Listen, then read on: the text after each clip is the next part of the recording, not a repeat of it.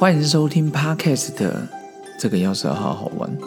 今天第九十九回，每一天的觉醒第九十九回，一心一心。嗯，每一天的觉醒进入倒数第二集，其实心中有还是有很多千言万语想要跟各位分享。不过没关系，第七季的节目到时候再跟各位以另外一种风格或者另外一种内容来跟各位分享。其实不论是在讲座的现场，或是道场、会场、学校，或是监狱，或是在 podcast 上，在我心中想传递的，其实都一样。我心中最大的想法就是希望大家都能够离苦得乐。学习消除恶业，增长善业之道。几年前非常常去法务部桃园监狱的戒毒班，跟戒毒班的学员，那时候喜欢分享一些禅宗祖师。我记得最喜欢分享就是达摩祖师的生平故事。以前都是播放影片让他们自己去看，直到后来我去桃园市、台北市卫生局跟同仁们，可能他们一个教育演习吧，分享禅宗的故事。然后也说说我对于里面的一个体悟，做个说明。就后来下课就有同仁跟我讲说，以前都是看我播影片，第一次听我讲解对影片的说法，其实比较能了解电影里面的表达。然后我就尝试了，几年前就尝试对监狱的受刑人里面去解释电影里面的话头。第一个聊的就是稳固的自修室，哦，这是很有名的一个。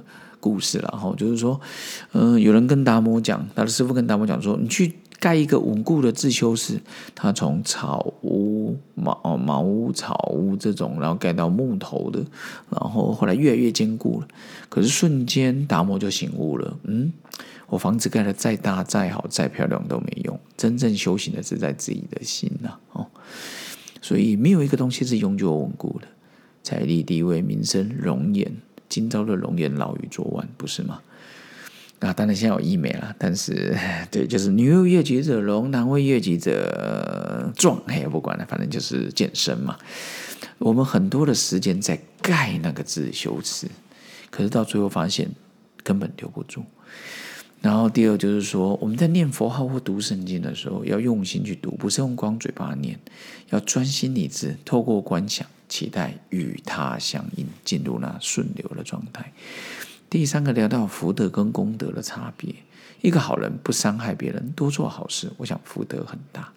但是我的信仰里觉得，一个好人不代表他能脱离六道的轮回，因为轮回的时候，如果有机会留在天道或是人间道里面享受好的果报，但是细究下来，三界内或者是六道内。也是在轮回之中，毕竟会经过一些生老病死。就像大千世界里面说的“成住坏空”，如何去思维累积功德更加的重要。第四个是聊到什么叫做快乐。当下监狱的人是受刑人是快乐的还是外面的民众？他们就笑了。其实我就跟他们讲说，昨天我有个熟客跟我聊了很久。老婆大肠癌近期复发了，二十三十几岁确定血癌，要骨髓移植。不过这是几年前的事件，现在我看到太太也是健康然后啊儿子也都 OK。所以，可是当下他跟我讲的时候，我拿去监狱跟他们说，他们说老师，我觉得我比你那个熟客快乐。我说你说的是真的。所以环境不是取决于快乐的因子，心境才是。然后当时那时候有提到什么修复式正义啦，就是只要被害人还有怨念，你我们所讲的什么冤亲债主，我们身边如果常常发射负面的讯号，好运靠不了，坏运总是来。